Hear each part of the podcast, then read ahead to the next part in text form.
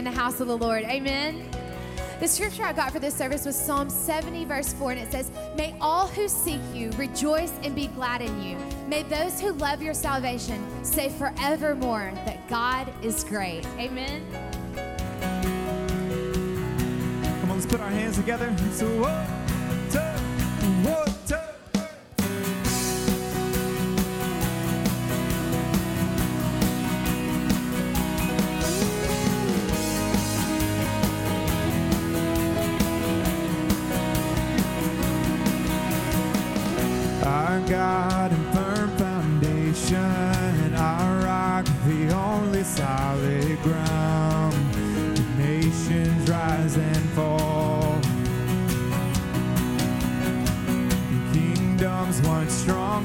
shaken, we trust forever.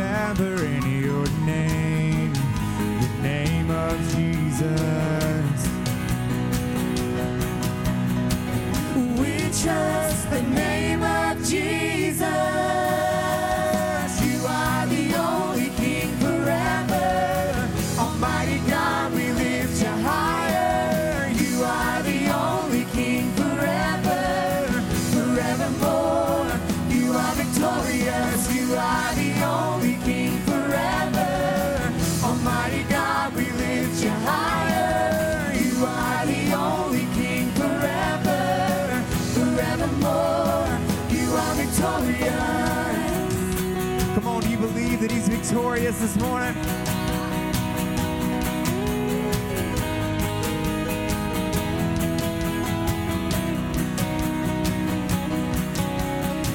And unmatched in all your wisdom, and love and justice, you will reign, and every knee will bow.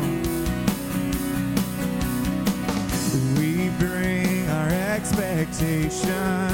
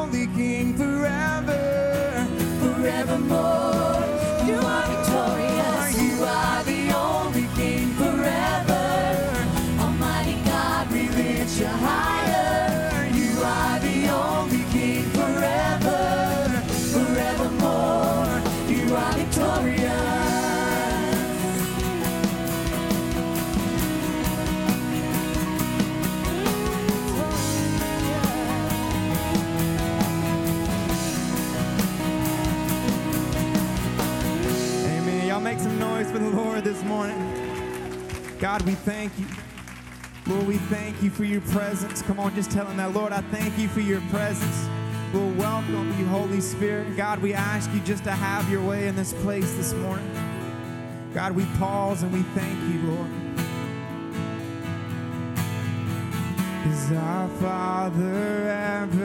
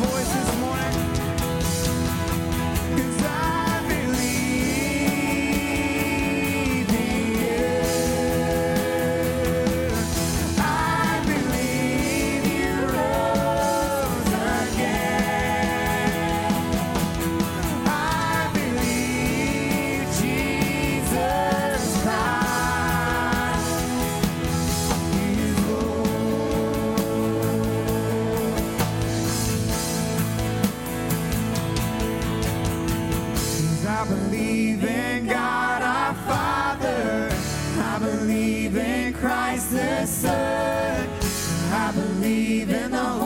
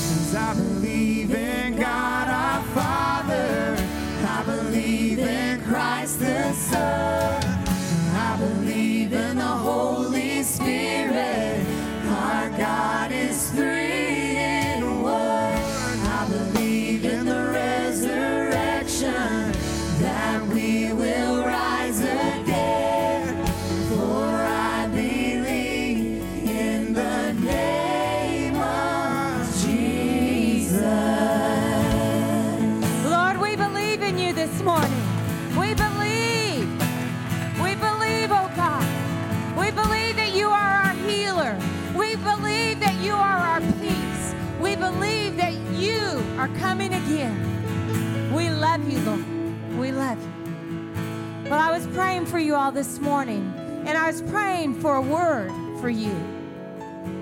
And God was reminding me of a storm that took place in Dallas yesterday.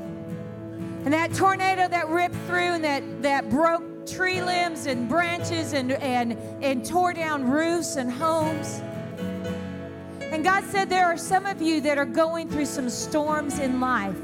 And you feel like a tree that's out there and you are bending and you are breaking, feel like.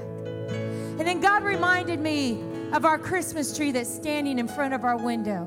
And as we watch those trees outside in the wind and they're being they're being broken and those branches are coming off, that tree is standing t- tall, tall and strong. It's not being affected by the storm because it's in the shelter.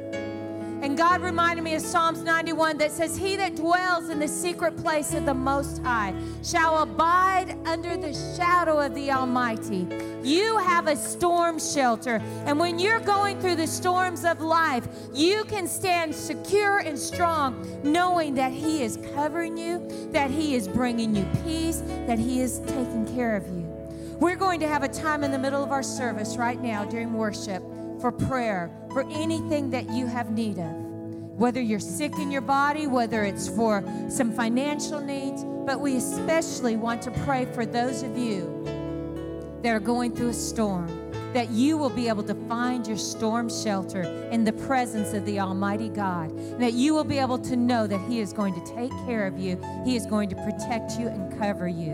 We're calling our prayer team down forward right now, and whatever you have need of, I pray that you will come forward and receive prayer as we continue to worship.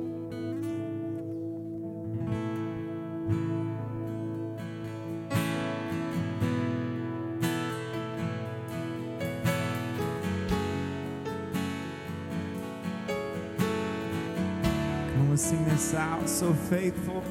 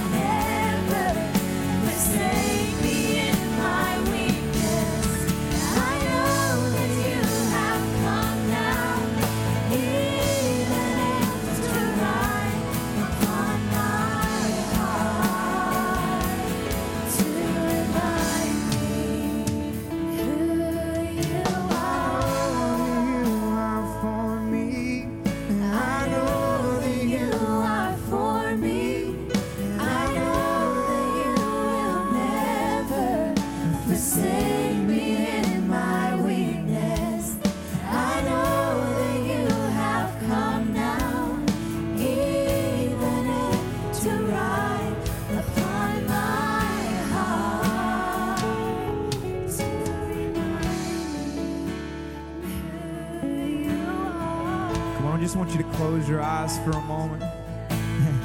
You can block everything else out, man. Nobody else is here. It's just you. Just want you to focus on the goodness of God for one moment.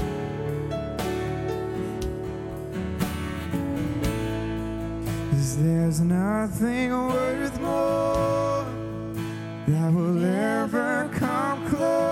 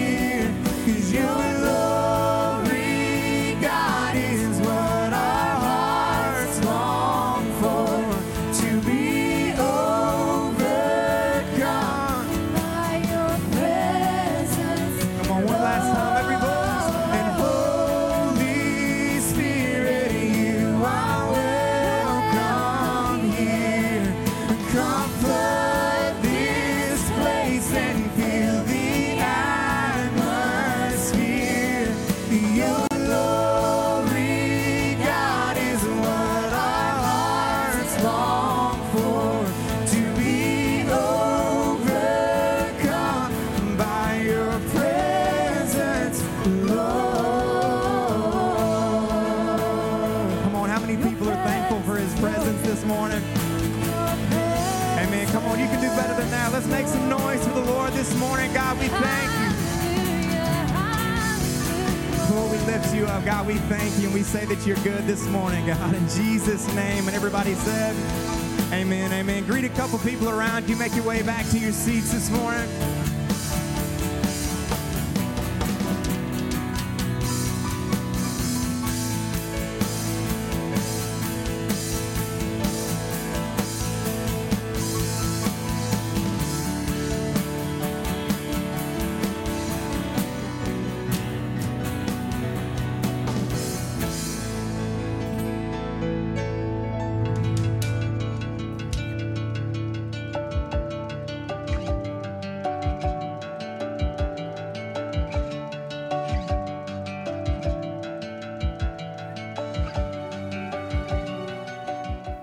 Church on a Rock. We're so glad you're here worshiping with us.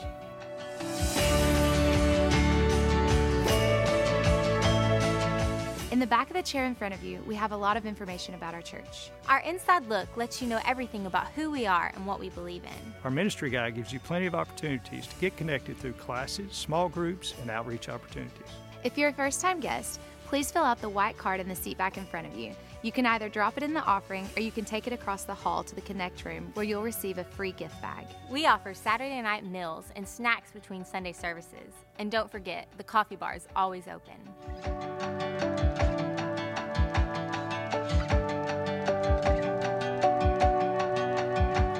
We are so glad you're here, and we hope that you know there's always a place for you at Church on the Rock.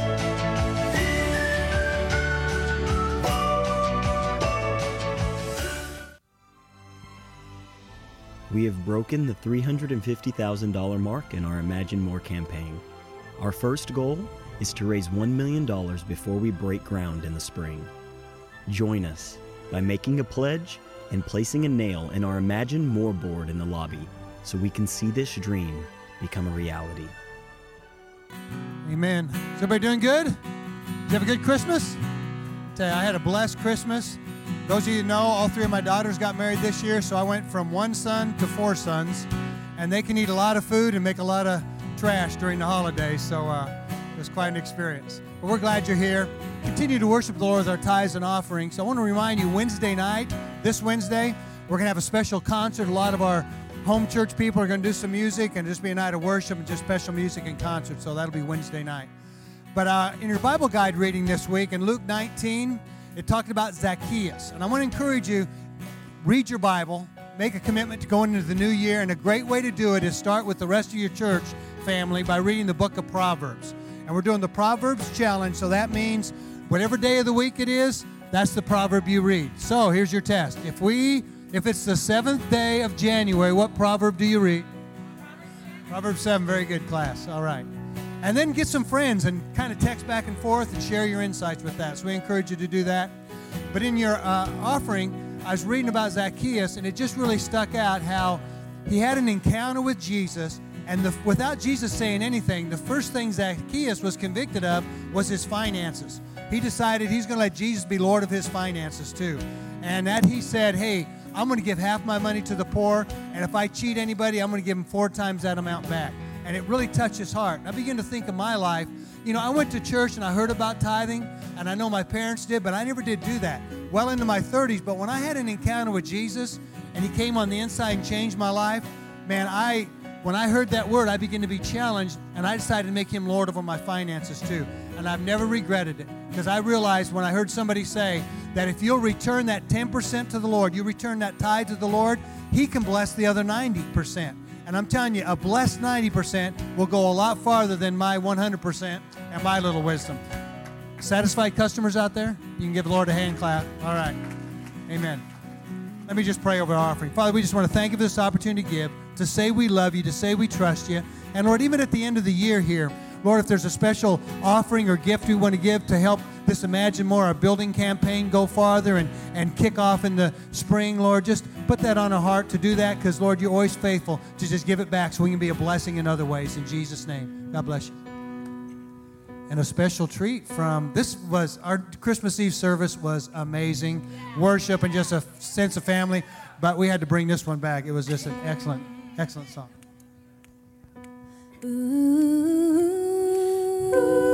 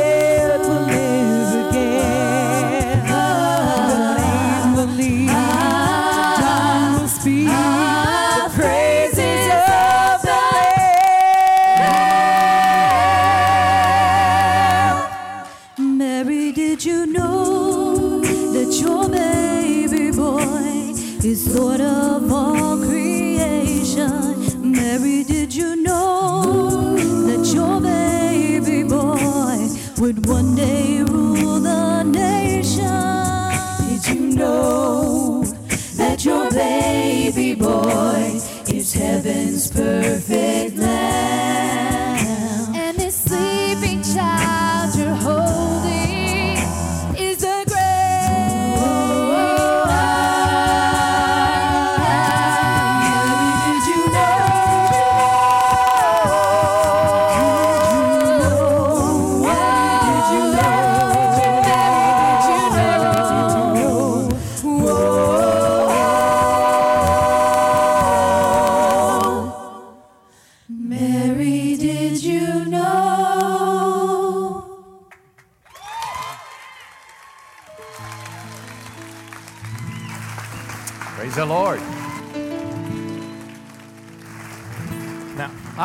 Asked for three services to be a part of that group, and I've been. Zaire, come here a minute.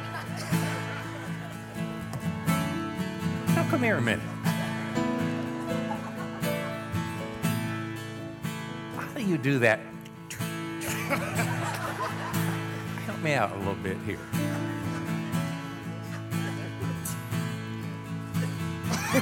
Wait. Give him a mic. How do you do that?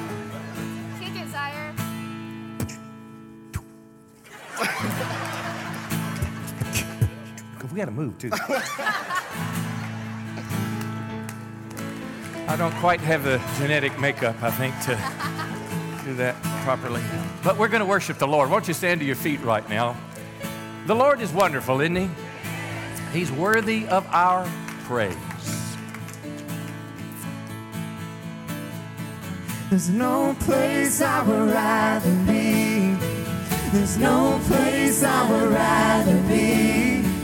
There's no place I would rather be than here in your love, here in your love. There's no place I would rather be. There's no place I would rather be. There's no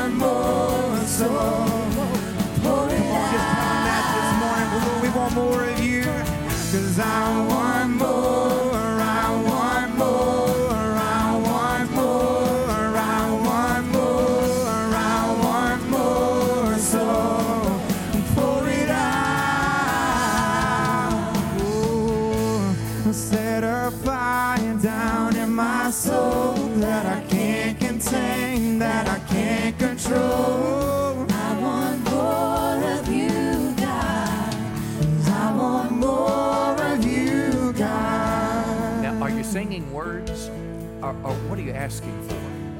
When you say more, here's what I'm asking for. Lord, I want your presence in my life in a more tangible way. I want to I want to know in my dark times and in my high times that God is still real. I want to sense your presence. I want my life to make a difference. I want to be more yielded to you. I want to be the person that you want me to be. Come on. And I can't do it on my own. So when we sing this, it's a petition to God. Can we just reach out to heaven and sing it again and say, Lord, I want more of your presence, your direction, your wisdom, your goodness, your kindness.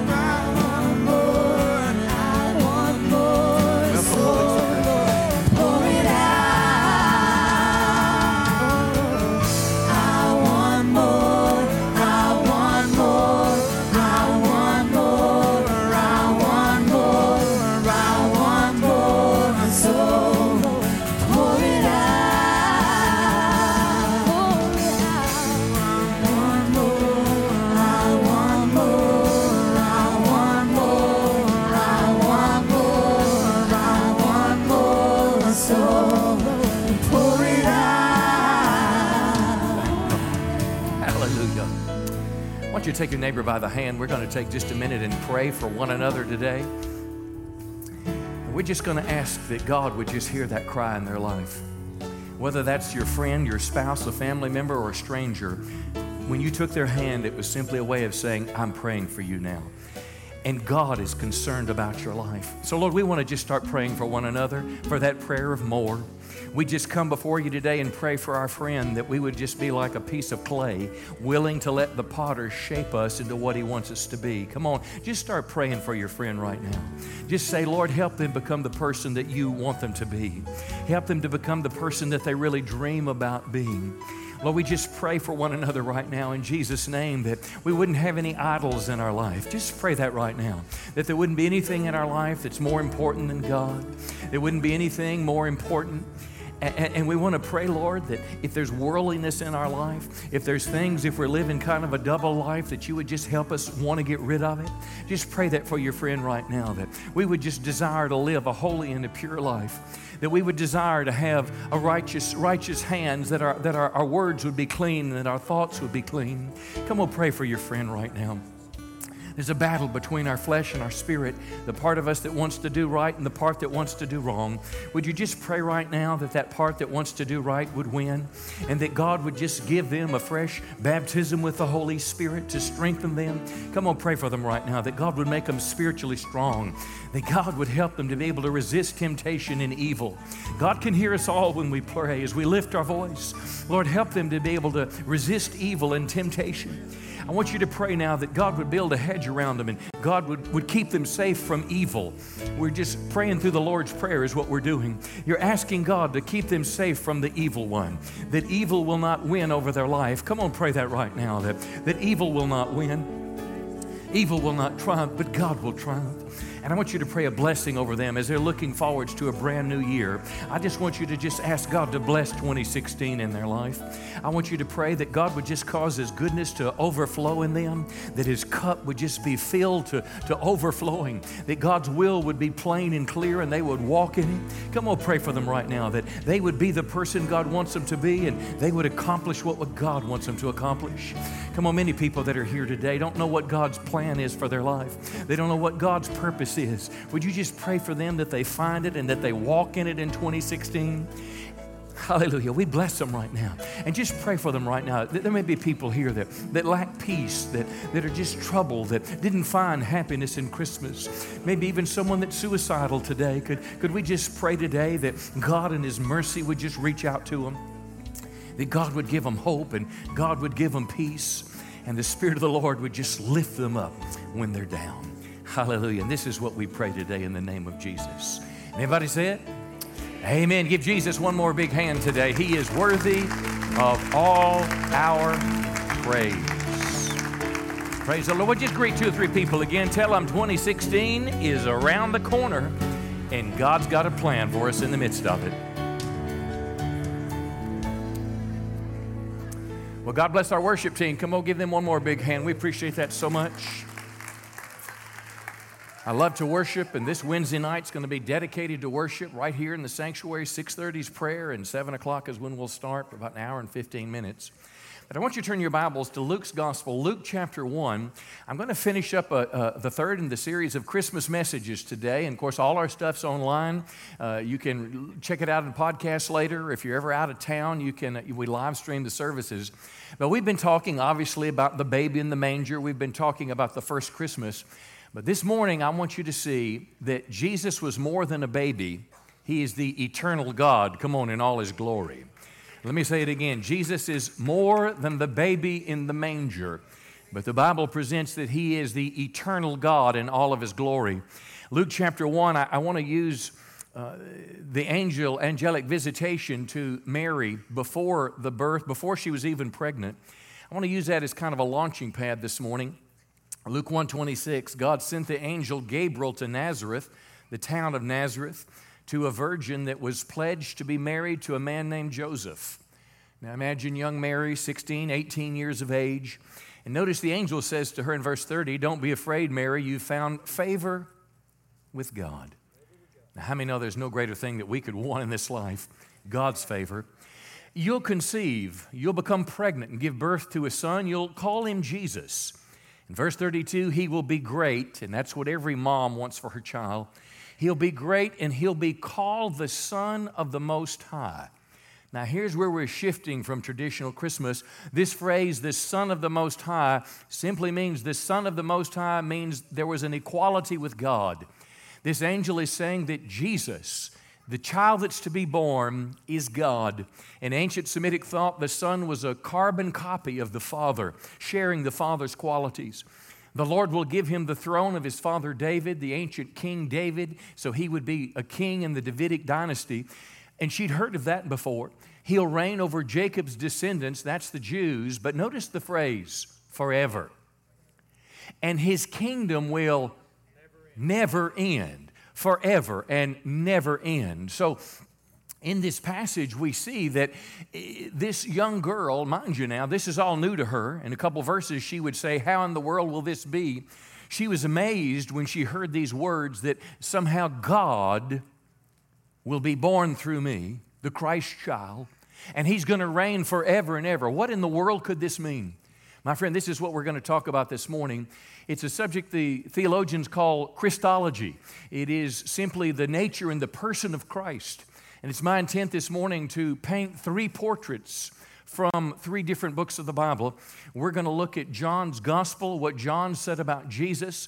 We're going to see that Jesus is more than a baby. We'll look at the book of Colossians, where Paul wrote the same words, this great uh, ex- exposition of who Christ is. We'll see in the book of Revelation this morning, again, of who this baby is and was and would become in his life. My presentation, my style this morning will be a little bit different. Normally, I try to take a theme, I pray, and ask the Holy Spirit to kind of give me what, what you need to hear for your life. I try to find biblical passages to make that relevant to you. But this morning, I want to do a, a foundational message for your faith. I call it a declarative message. We're going to look at some large portions of Scripture, and I want to build a greater foundation in your faith as a Christian.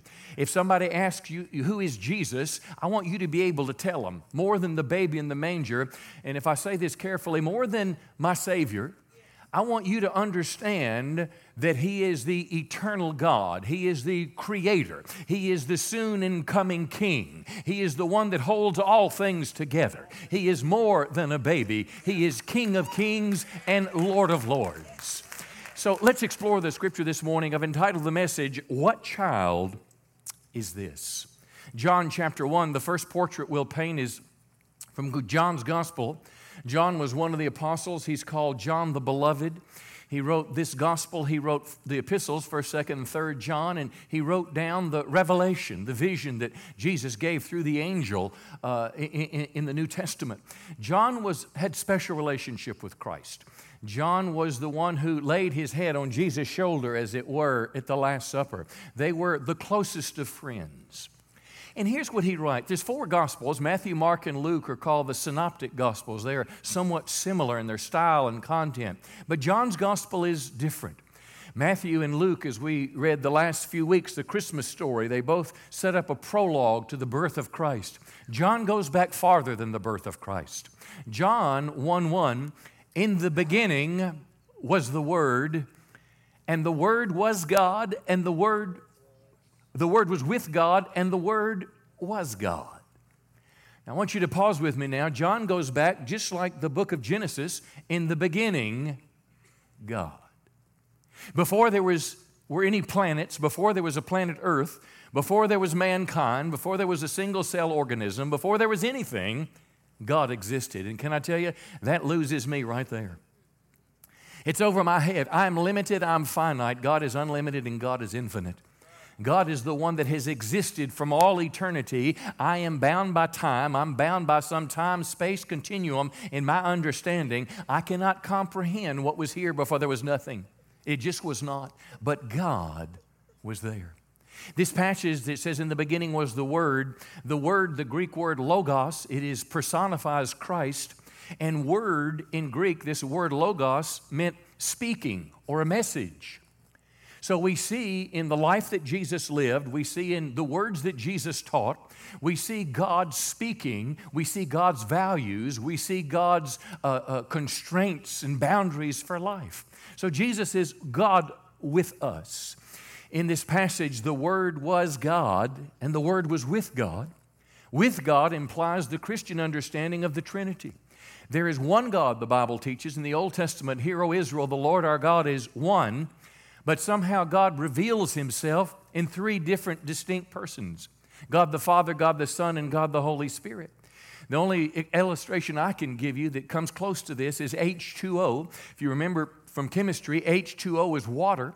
It can take three forms. It can be a solid, it can be an ice cube, it can be a liquid you drink, or a gas or steam, all with a variant of temperature. But God is one, but somehow He is three. It's at this passage that the Jehovah Witness errs because they translate the passage here that says, and the Word was God. The New World Translation says the Word was a God, implying that Christ was lesser like the Mormons, that he is not God Almighty. He is not, he is not one with the Father, but he is a lesser God, an inappropriate or an improper interpretation.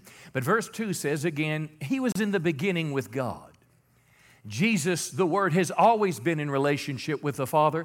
And hear me, He did not come into existence in the manger. On Christmas morning, when you, uh, we still have the mangers still behind me, that is not when Jesus began. Somehow God inhabited human flesh. But that's not when he began. Verse 3 says this All things were made through him. I wish I could talk to the science teacher and say, Start here. How many know if you have the wrong starting place, you're going to end up in the wrong place? And the world increasingly tells us there is no God.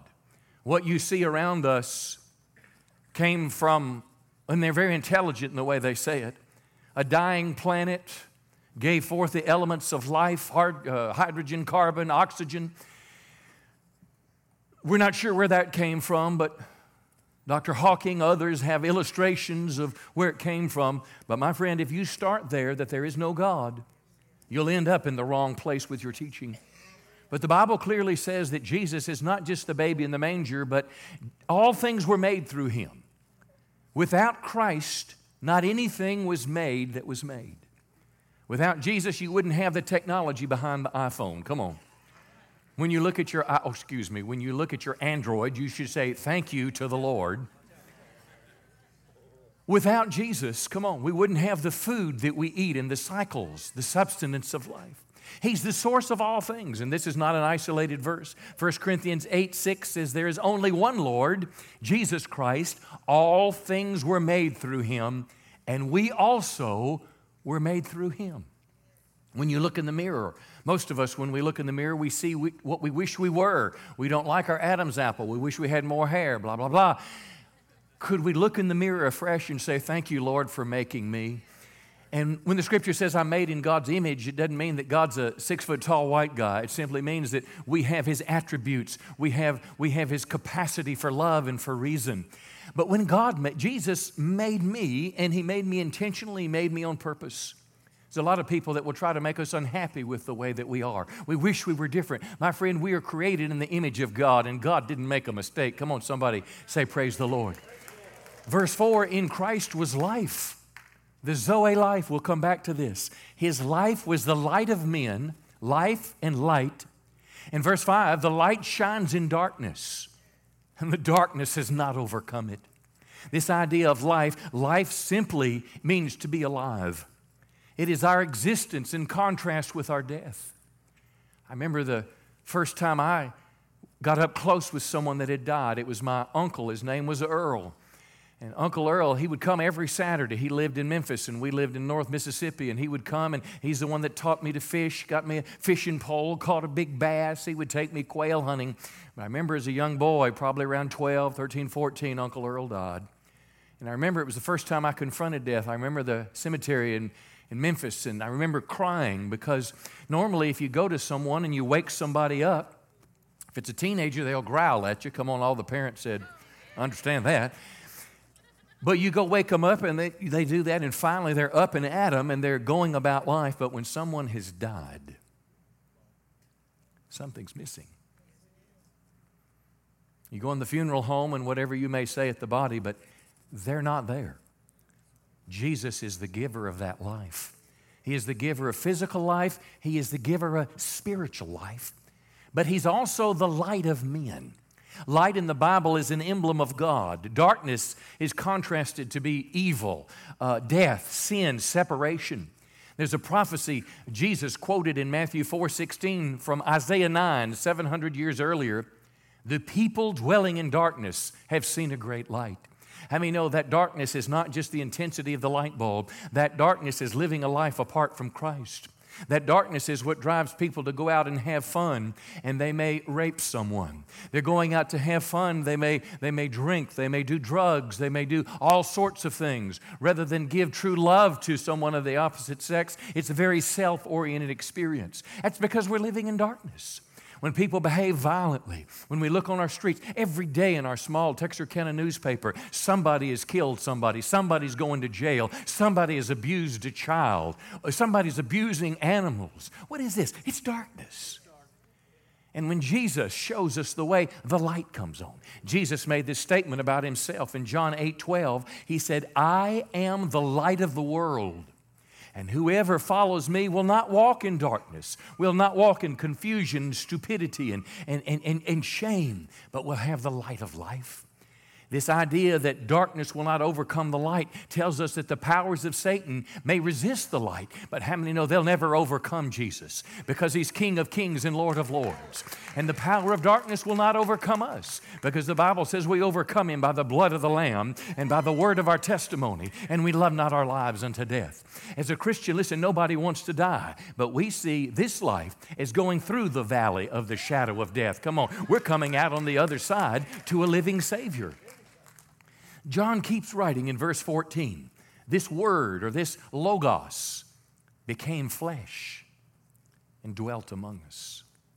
That's the miracle of the manger. God came to earth as a man.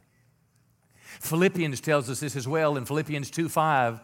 It says, Christ Jesus emptied himself by taking the form of a servant, being born in the likeness of men when you see Jesus show up in a manger and nobody's made the reservation and there's no pomp and circumstance and no political rulers come there.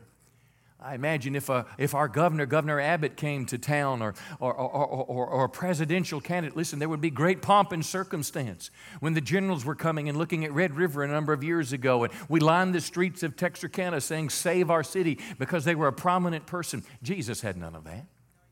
When he came to this earth, the Bible says he emptied himself of his divinity in the sense that he didn't demand the rights of God. Verse 8, he was found in human form. He humbled himself and he became obedient to the point of death, even death on a cross. You might have said it a hundred times, but that cross was God's means to reach out to us and restore relationship. That cross was God's mean, was the way to turn death into life. The cross was God's means to give us hope after death that the grave shall open up and bring life. The cross is the place where shame turns into forgiveness. It's why he came. And because of that, the Bible says God highly exalted him. So he is at the right hand of God the Father today. Come on, give him a big hand this morning. It is the portrait of John. And I speak for, to you today, endeavoring to establish a foundation for you to be able to more biblically answer who is Jesus? And why is he different than anyone else? Why, when Jesus said, I am the way, the truth, and the life, no man comes to the Father but by me. Why is that not a bigoted statement? Why is that not an exclusive statement? Why is that not why is that a true factual statement? I'll tell you friends because he is God incarnate in his eternal glory, not just man trying to get us to God. Let's continue in Colossians chapter 1 painting a portrait of Jesus Christ in Paul's epistle. The epistle to the Colossians were like most New Testament letters, they were written to correct a problem. And clearly, in this letter, there was false teaching. There were those that had minimized the person of Christ. There were those that had made him a bit inferior. There were those that were confused about who Jesus is. They're all around us today. If you do any searching whatsoever on the internet or watch any late night, or not just late night, primetime TV, they're belittling Jesus, they're making fun of him, if they bring him up at all in our liberal society. They're demeaning him. Comedians are making jokes about him. Well, I want to tell you, my friends, he's more than the baby in the manger. Come on. He is the King of kings and he is the eternal God. Colossians 1 tells us more about him.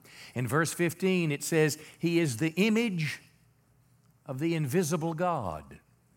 It means He is the visible man- manifestation of an invisible God. He is the perfect representation.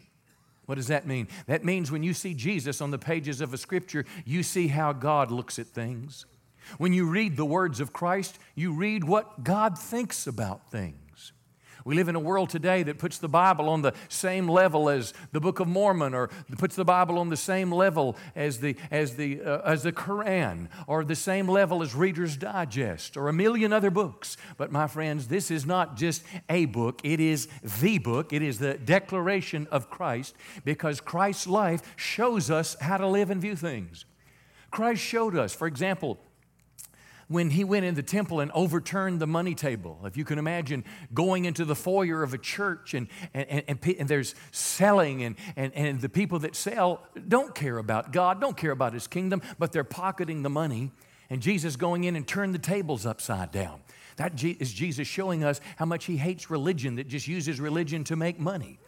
See, you look at Jesus, you know what truth is. When he saw little Zacchaeus in a tree, Zacchaeus was a hated tax collector.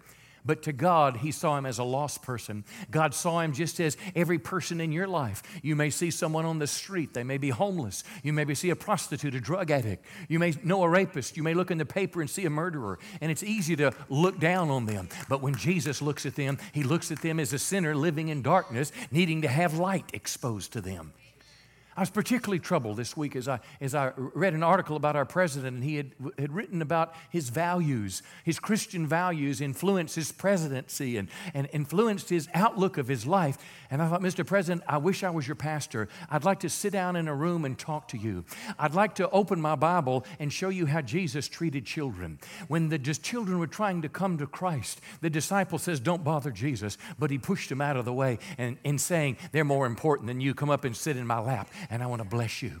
I wish I could tell our president, don't sign the omnibus tax bill because it includes 500 millions of dollars for Planned Parenthood, who butchers children, who doesn't care about children, who won't give children a chance to live. Mr. President, don't do this. If you look in your Bible, you will see that Jesus values children.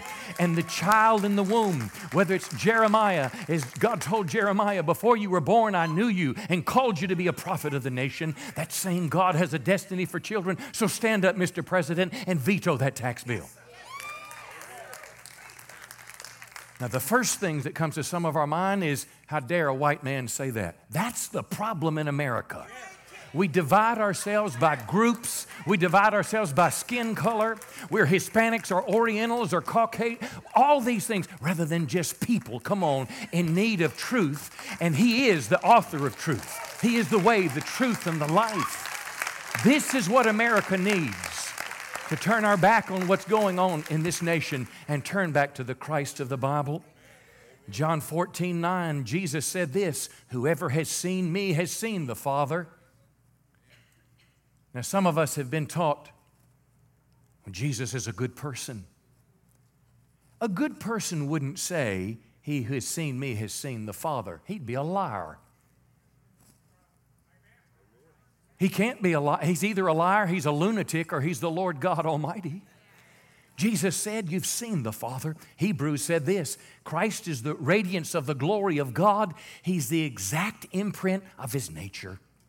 Now, when the scripture in Colossians said He's the firstborn of all creation, it doesn't mean He was created, it means He existed before creation and He is over it all.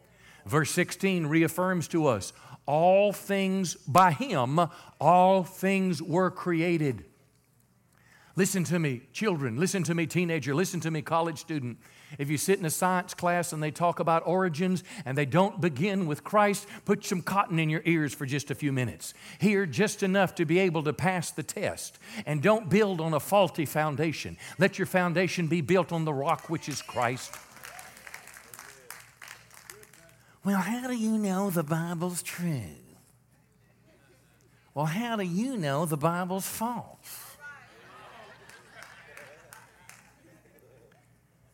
Okay, that's another message.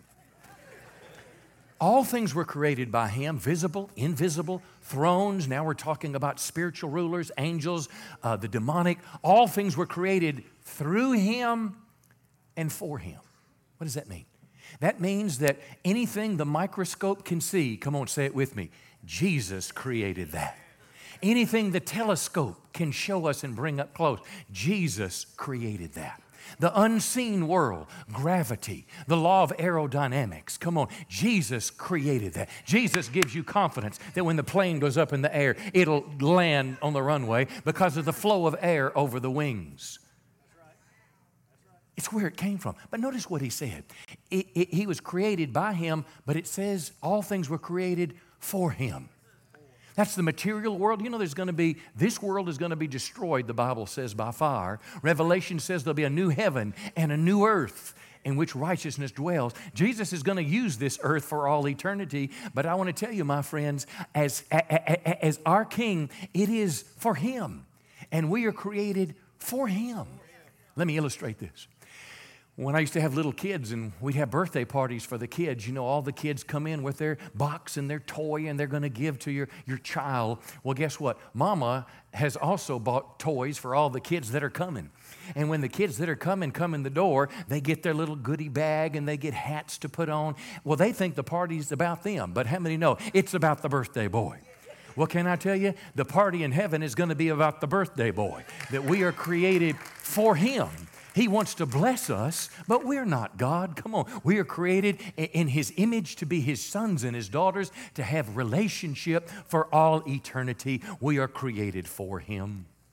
Verse 17, again it says, He is before all things, the pre existent Christ. And here's a good one in Him all things hold together which means Jesus is the one that causes all things to continue to exist.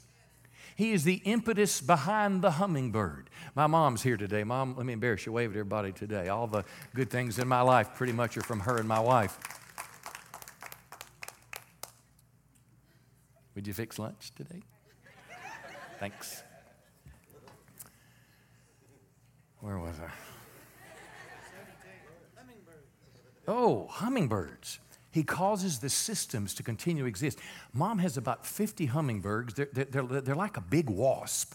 They're not very big at all, but these little hummingbirds will migrate hundreds and thousands of miles, but they'll find their way back to a little red hummingbird feeder in Love, Mississippi. You say, how do they do that? Well, the scientist has understood the dynamics in their brain and barometric pressure and all these things, but it's not the barometric pressure that keeps them coming home. Come on, it's Jesus that causes all things to continue to exist. When rain, the cycle of rain, precipitation, when we're out, what water, it comes up from the oceans and the ground and other places, and it forms in clouds and it grows all across the nation, dropping one, two, three, four, six, ten inches of rain. Why doesn't that cloud fall from the sky? Why does that crowd continue to do this? Jesus is behind the systems of the world. Hear me, friends. Jesus is behind holding the earth on its axis so we don't burn up, come on, or so we don't freeze. He's the one that keeps the sun and earth at just the right distance. These things are not held by the force. Darth Vader's not holding all this together. Jesus is holding all this together. Verse 18, He is the head of the body, which is the church when Rebecca was young, Rebecca's my strong willed child. She is a sweetie. I may understand strong willed children. When she was about three or four, we have a church nursery, and there was a lady that used to watch the kids. Her name was Miss Lil. And she loved kids, she'd treat them like, like little princesses. Well, Rebecca didn't want to do what Miss Lil said. So Rebecca's about three, maybe four, and Miss Lil said to do something, and Rebecca said, I don't have to. My daddy owns this church.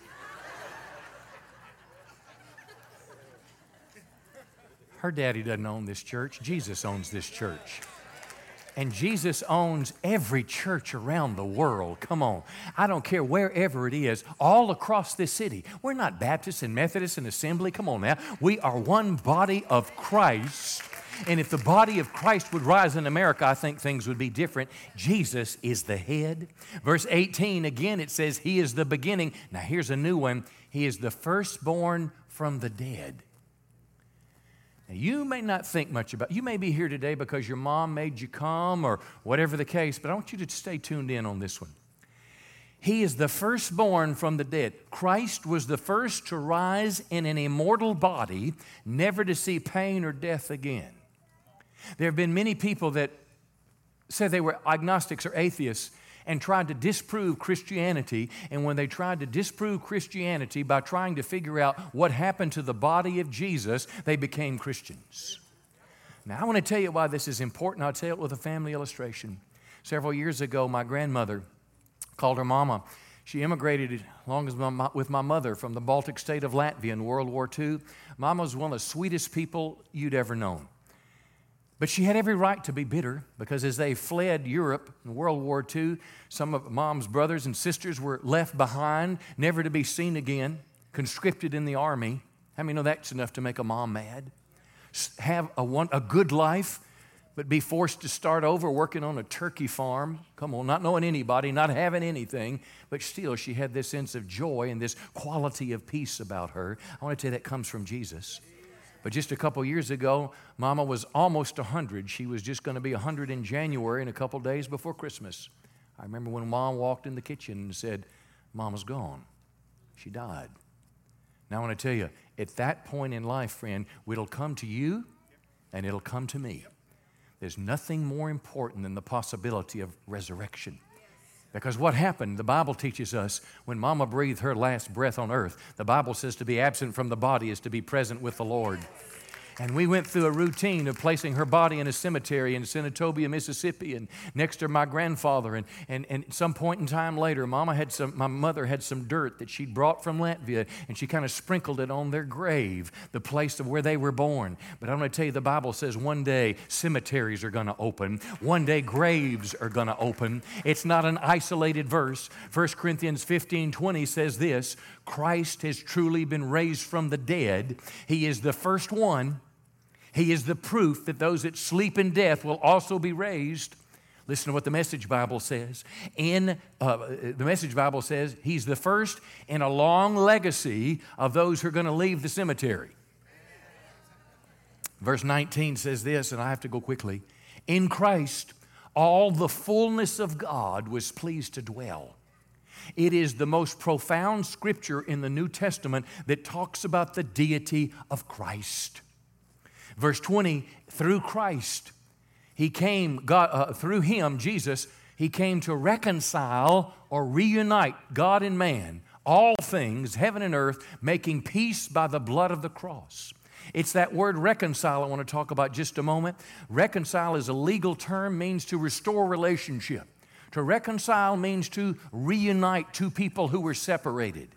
Now, how many know the reason we're in this mess today is because Adam and Eve in the Garden of Eden sinned? They were exiled from the garden, and there's been this separation between. That's why you can't see God.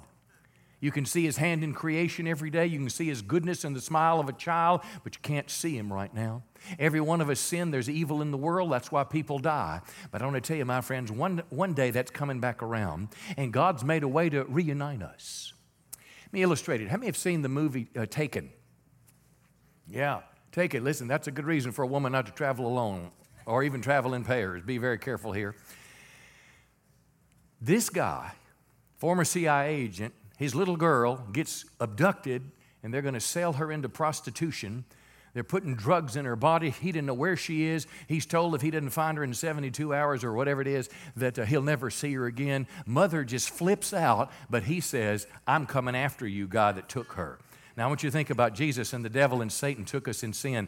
This guy went, come on now, and anybody that got in his way, he pushed him aside. Anyone that stood between him and his little girl, if they didn't give up, come on, he was going to make them give up. And he turned the city of Paris upside down till he found his little girl, come on, and he took her back and reunited her with her family. Can I tell you, that is exactly what Jesus did. He came looking for us, and he found us but unlike that movie where she didn't want to be in that place, we can either choose to go with Jesus or stay in the darkness that we are. But that's exactly what reconciliation is it is reuniting God to man, and that's what makes Christianity different than any other religion. That's why when Jesus said, I am the way, the truth, and the life, No man comes to the Father but by me. Come on, give him a big hand today.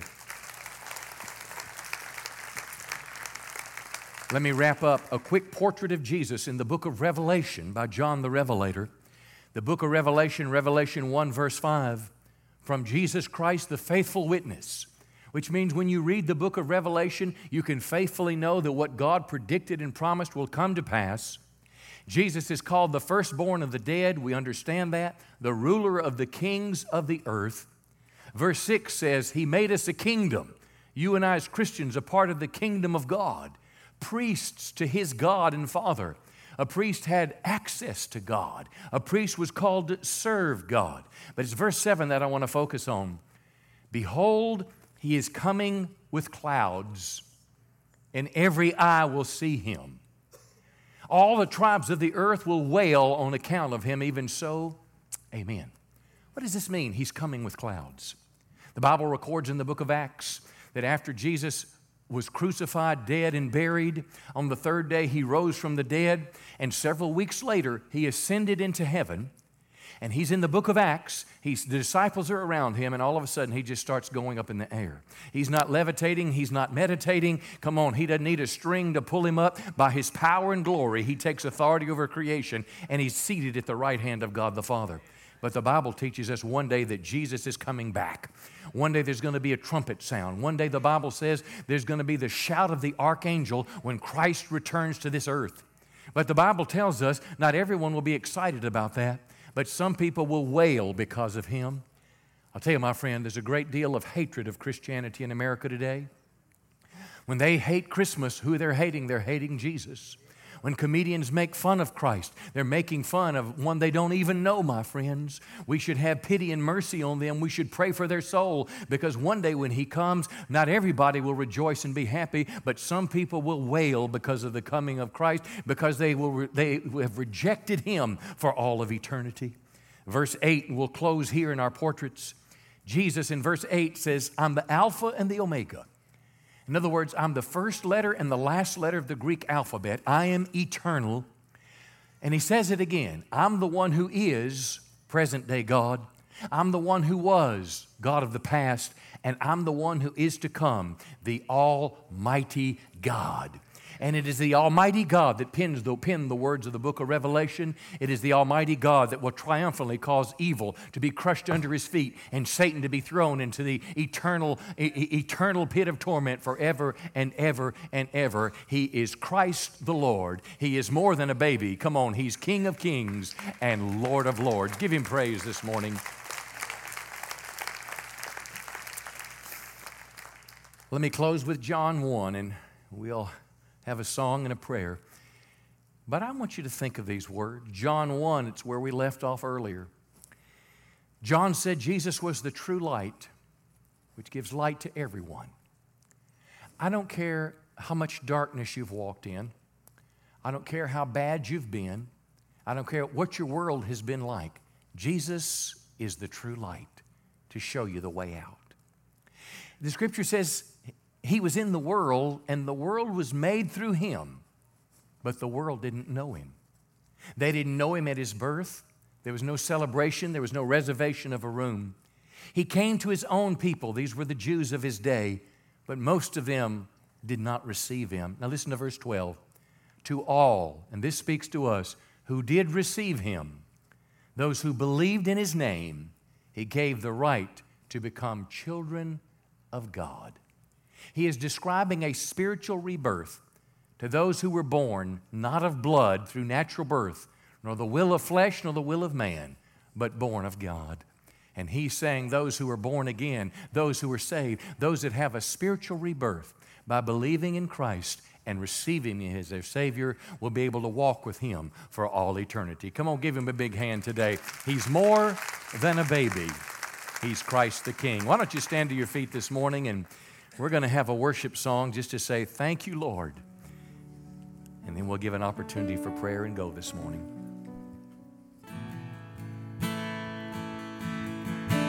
And Holy Spirit,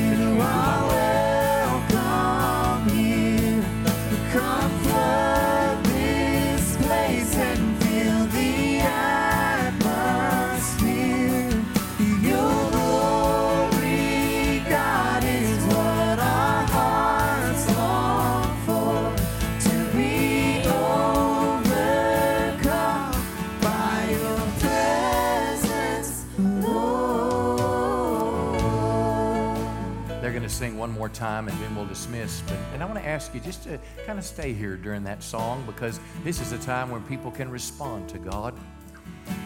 But in just a moment, I'm going to ask my prayer team, fellow Christians, to come to the altar and they'll pray with you once again because I, I find oftentimes in the sermon, when we open the Bible, sometimes God can speak to us in a very different way. And if God has got something in your heart and you feel a need to, to pray, to respond to God in some fashion, come, come let us pray for you. But I want to ask you this question Where will you spend eternity? It's one thing for me to talk about Jesus as the eternal God and heaven and hell and all that, but where will you spend eternity? Are, are you 100% sure you go to heaven when you die? That passage I just read about receiving Christ, about believing in Him, I wonder if you not only believe it in your head, have you believed in Christ in your heart and having the evidence of turning to follow Him? There's something about a marked moment in a person's life where they receive Christ. For me, it was August 15, 1976. I'm so glad my mom made me go to church as a boy. I learned in the Methodist church, I learned the Bible. When it was my time to turn to God, I I, I didn't think about Mohammed, I didn't, I didn't think about Buddha or any other of the gang. I knew Jesus was the way. Where will you spend eternity? Yeah, let me illustrate it this way. Under my Christmas tree right now in my home, I hadn't taken it down. There's still a couple presents under there, and one of them's for my dad. Normally, we go see my folks at Christmas in Mississippi, but this year, Dad's coming because Bethany's birthday, uh, birthday, her wedding is next Friday. And when he comes, I've got a gift for him. Well, how many know Dad could have had that gift now for three days if he'd have just come here? He had to receive it. When we bought the different things and ordered them and put them in a bag, it was already my daddy's. But he just had to come and receive that gift. And when he comes, I'll say, Dad, I love you. Merry Christmas. And he'll open it and grin a little bit and say whatever he says. But it's his when he opens the bag. I wonder if you've ever received Christ or if he's still kind of just sitting in a distant place. It's nothing magical. It's not a set word to say, but you know when it's real. Because rather than following your own ways, you begin to follow him and he changes your life. And if that's what you're needing today, I want to encourage you in just a moment to meet me at the cross. When they begin to pray and people come in for prayer, you just slip right over there and someone will meet you there and pray with you and pray with you to make a commitment of your life to Christ. And I promise you, it'll change you for all eternity. Prayer team, come on to the front right now, and they're going to begin to sing. If you want prayer for anything, just slip out of your chair. They'll take as much time as you need. But if you need to make a commitment of your life to Christ, if something is pulling you to the Lord, don't say no. Come to the cross. We'll be delighted to pray with you. God bless you, and I love you. This place and feel the atmosphere. Your glory, God, is